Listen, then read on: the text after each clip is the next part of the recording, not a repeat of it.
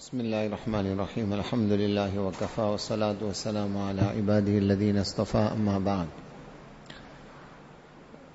Continuing with the discussion of the tafsir of Surah Fatiha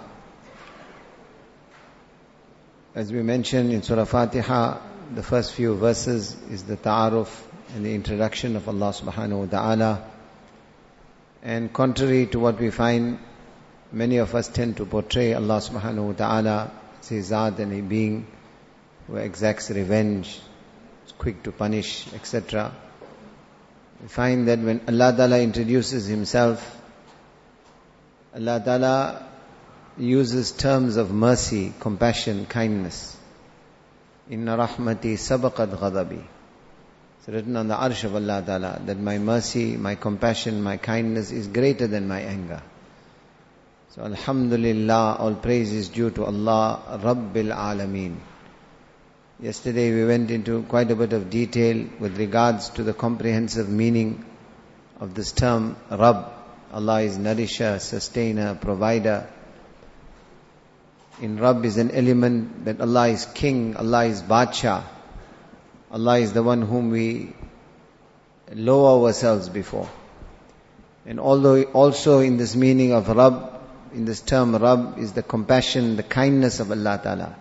That is why in Hadith Jibreel, Rasulullah equated this term Rabb with the love of a mother. Al-amatu rabbataha. Ar-Rahman, Ar-Rahim. Further, kindness, benevolence, mercy, compassion. And then Maliki Yawmiddin. The owner of the day of judgment. In this is a reminder of the shortness of our life in this world. That there, is a consequence to our actions. Everything that we do is recorded. And a day is coming.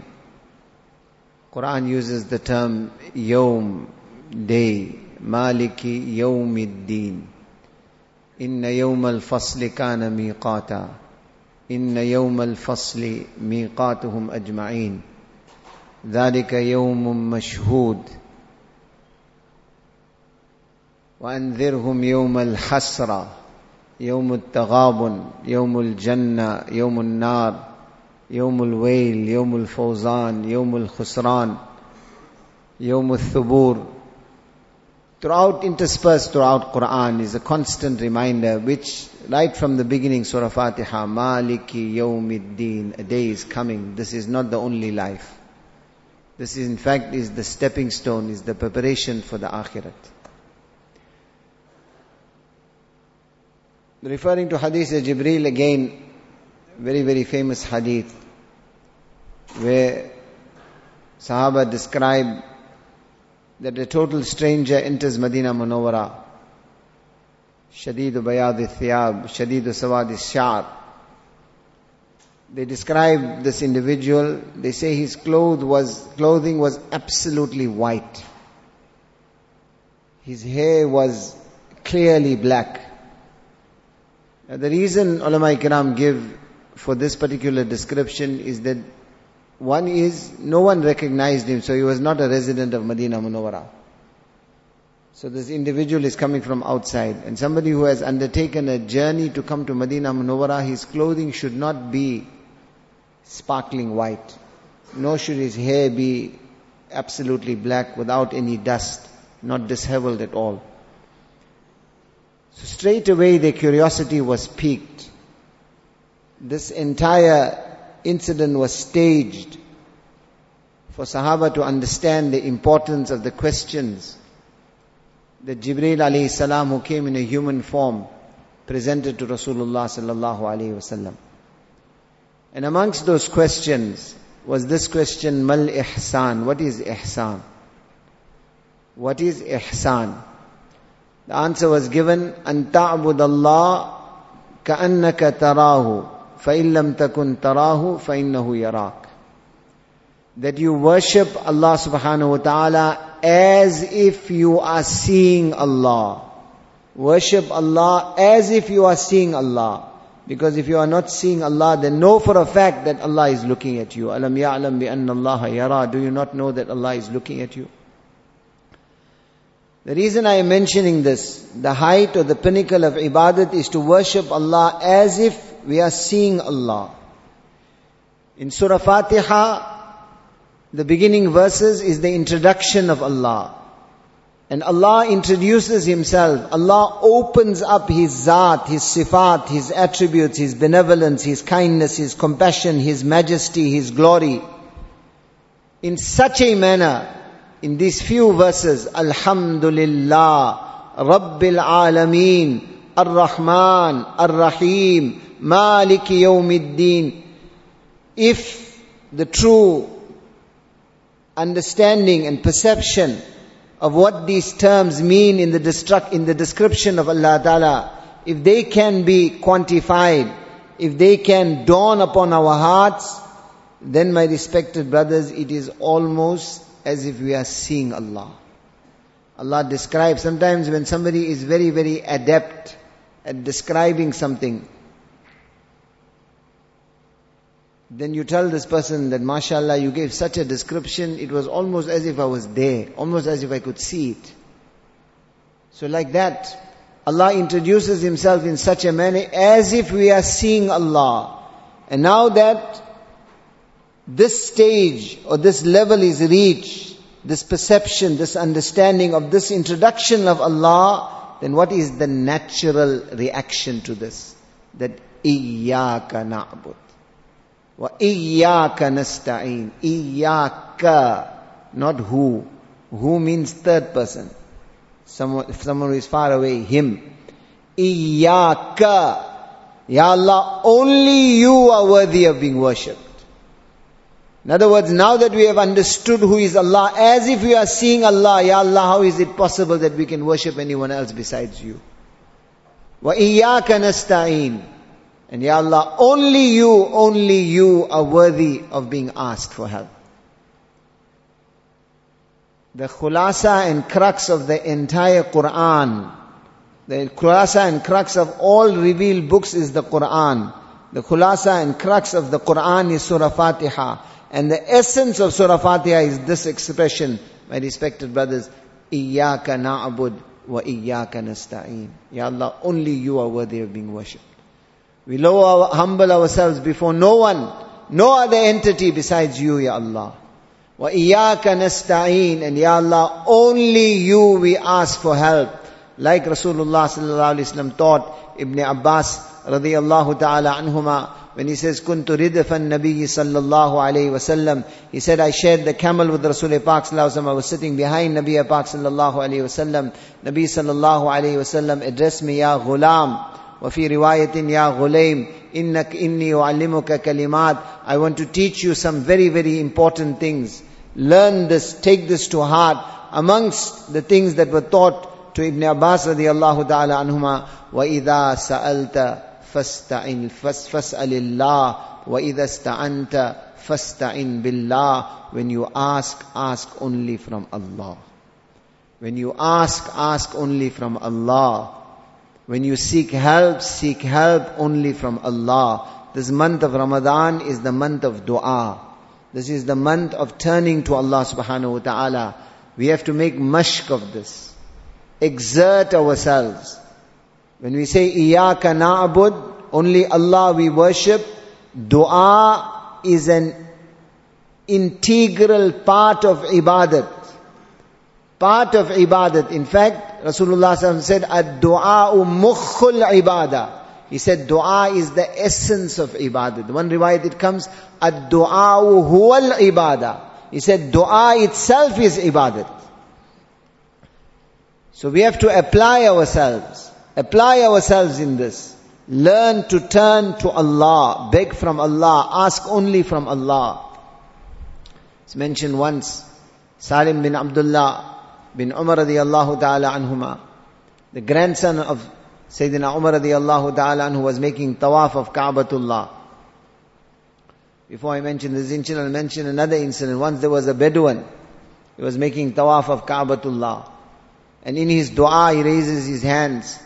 In the tawaf, raises his hands, Ya Allah, I am hungry. I have nothing. Ya Allah, feed me. Ya Allah, my Bedouin were simple people. Nomadic background, not cultured. So he says, Ya Allah, I am hungry, I am in need, Ya Allah, you feed me. Ya Allah, my camel also is in need, Ya Allah, feed my camel, it is dying also. So one person was nearby who heard this entreaty of this person and got so affected that he put his hand into his satchel and he extended some financial assistance to this person. He heard this dua, he heard the plea that was coming from the heart of this person. So when he extended the hand of help towards him, this Bedouin turned towards him and said, I did not ask you, I asked from Allah. I have no need for you. Like Sayyidina Ibrahim alayhi salam, it is mentioned in the riwayat when he was being flung into the fire and Jibreel came and said, Do you want us to help you? Amma ilayka fala. Wa amma ilallahi fana'am. Sayyidina Ibrahim alayhi salam said, I am not in need of you, I am in need only of Allah. Direct help of Allah. Ana inda dhanni abadi bi. Allah says, I deal with you as you expect from me. Put your hope, put your expectation make the qibla, the direction of this heart only Allah. So this person extended his hand to help this Bedouin. This Bedouin said, I am in the house of Allah, I have not asked you, I have asked from Allah. He turned down this offer. At the end of the tawaf, announcement was made, is so and so present. So this Bedouin, realizing that his name is being called, he said, yes, I am present. So they said, that a certain relative of yours has passed away and he has no Islamic heirs, he had no family. So he made wasiyat that whatever wealth he has, he has given it to you. So there and then, Allah Ta'ala made the intizam for the acceptance of the dua of this person. Salim bin Abdullah bin Umar, the grandson of Umar radiallahu ta'ala, and once he is making tawaf of Ka'batullah. Hisham bin Abdul Malik, the ruler of that time, great Khalifa of the Banu Umayyad dynasty. He addresses Salim bin Abdullah bin Umar radiallahu ta'ala anhuma that is there any way that I can assist you? Do you have any need that I may give you a stipend and allowance? So Salim bin Abdullah says to Hisham bin Abdul Malik that does it not embarrass you that I am in the house of Allah I'm in the house of Allah and I should ask anyone else besides Allah? How can I possibly accept or even ask you for any assistance when I'm in Allah's house? It embarrasses me to stretch my hand out to anyone else besides Allah.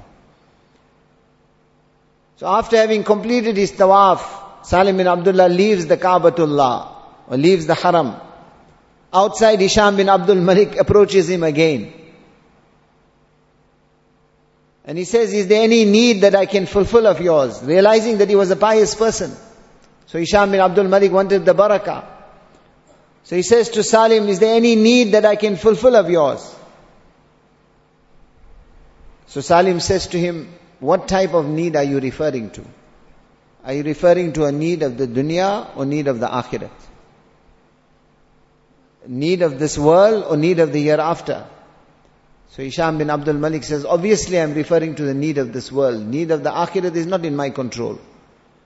Is there anything I can assist you with in this world? To this Salim bin Abdullah says to him, Ma sa'altu me yamlikuha. فَكَيْفَ بِمَنْ لَا يَمْلِكُهَا He says, when it came, when it comes to dunya, when it comes to dunya up till today, I haven't asked that Allah who owns the dunya for anything of the dunya. Do you think today I'm going to ask someone like you who doesn't own the dunya? This was the type of istighnayat. This is, was the type of total complete reliance upon Allah subhanahu wa ta'ala that we find in the Salaf Salihin, in our pious predecessors of the past. Nabata bin Yazid Nakhi radiallahu ta'ala anhu, tabi'i, generation after Sahaba. He's traveling. His donkey dies. He turns to Allah, Ya Allah, you are not in need of this animal. You took the life of my animal away. I am in need of it. Making this dua, he takes his staff and he strikes the donkey. Qum bi Stand up with the name of Allah. And Allah Ta'ala brings the dead animal back to life. Imam Shabi rahimahullah, mentions that I observed, I saw this donkey being sold in the bazaar. after the demise of Nabata bin Yazid Naq'i radiallahu ta'ala. Such a long life Allah gave this animal. That even after the owner passed away, the donkey was still alive. So coming back to this, my respected brothers, Iyaka na'bud. Iyaka, Ya Allah, only you we worship. Only you. This is the crux, this is the essence. This is what Surah Fatiha wants to bring us upon. That Iyaka na'bud, Ya Allah, only you we worship. Wa Iyaka nasta'een. And oh, Ya Allah, only you we ask for help. And what is our greatest need? What is the greatest requirement? What is that need which 24 hours of every day, of every second of our life we require? What is the greatest dua, the greatest talab? That immediately thereafter, Allah says, Ihdinas sirat al-mustaqim. Allah teaches us what is the greatest dua in Surah Fatiha. Inshallah we'll continue. Subhanallah